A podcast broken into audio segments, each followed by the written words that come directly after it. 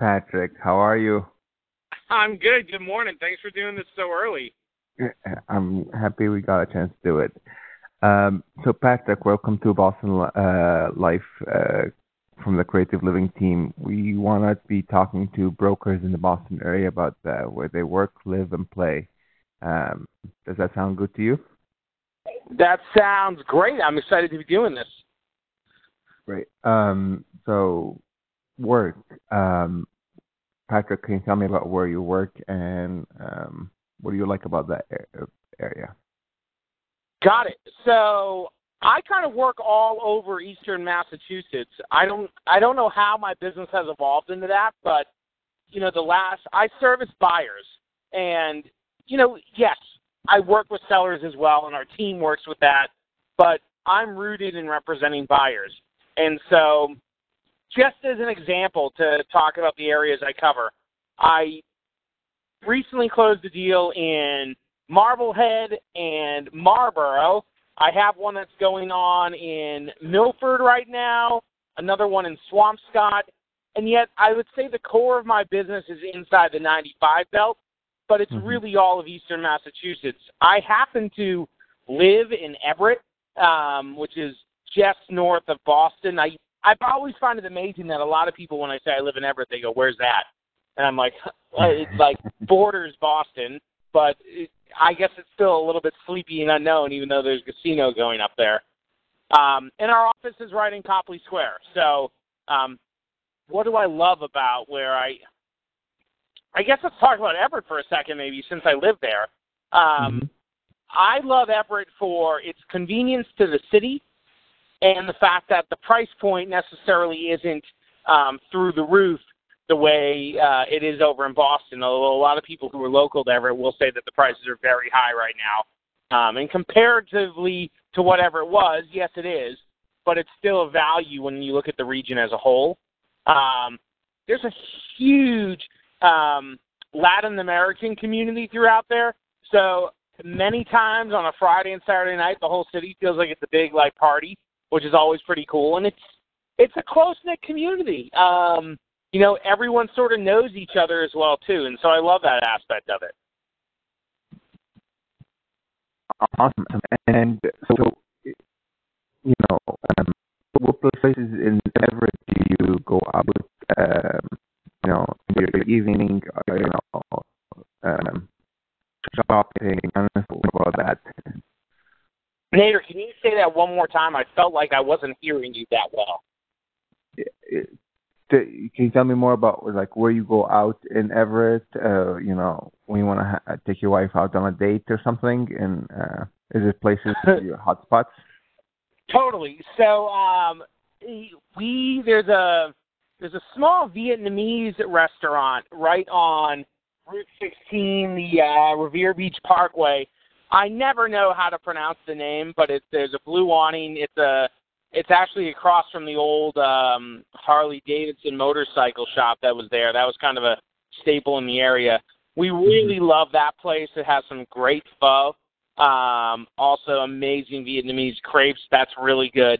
And then there's a lot of smaller um, uh, Brazilian-influenced both bakeries and cafes there. So there's some great places to get a cup of coffee and breakfast in the morning, which is really awesome.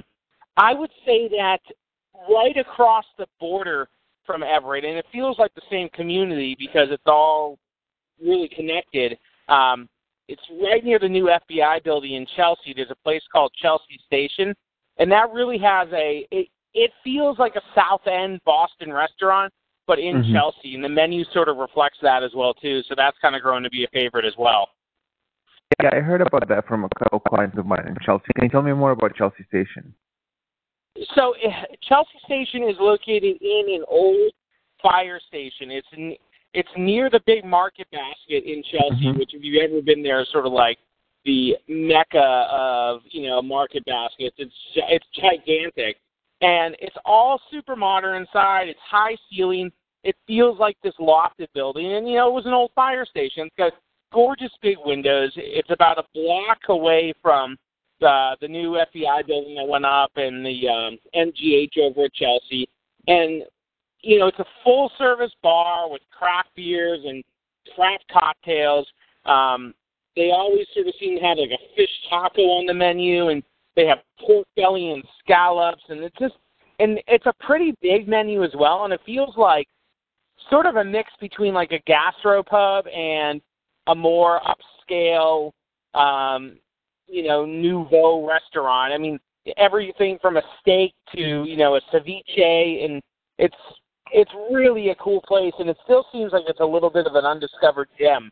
Um, mm-hmm. It's got a nice vibe in there. The waitstaff is super friendly. There's free parking right there as well, which is a plus. Um, and the prices, while I think for Everett and Chelsea seem to be, yes, on the higher side, you're certainly not going to – you can spend one hundred fifty dollars at dinner there, don't get me wrong. Um, and they have some, like, smaller plates so you can share stuff. But it's um it's not it's not nearly as expensive as going into the city. I'd say it's probably seventy-five percent um, to a dollar, you know, uh, versus going into the south end of the Back Bay to eat. Mm-hmm. Okay, great. And uh, I know you're from Beverly. Can you tell me a little bit more about Beverly and where you grew up? And um, yeah. What's the real estate like there? Sure. So um, Beverly is a coastal community. I, I consider it to be on Cape Ann. I guess uh, some people debate that, but um, that's kind of all, how all, I always felt growing up. Um, you know, Beverly Beverly's incredible. I, I think of it as one of the greatest cities on the planet, uh, and I guess I'm a homer because of that. But, um, you know, so commuter rails, two different lines run through Beverly. I think there's I think there's four or five commuter rail stations in Beverly.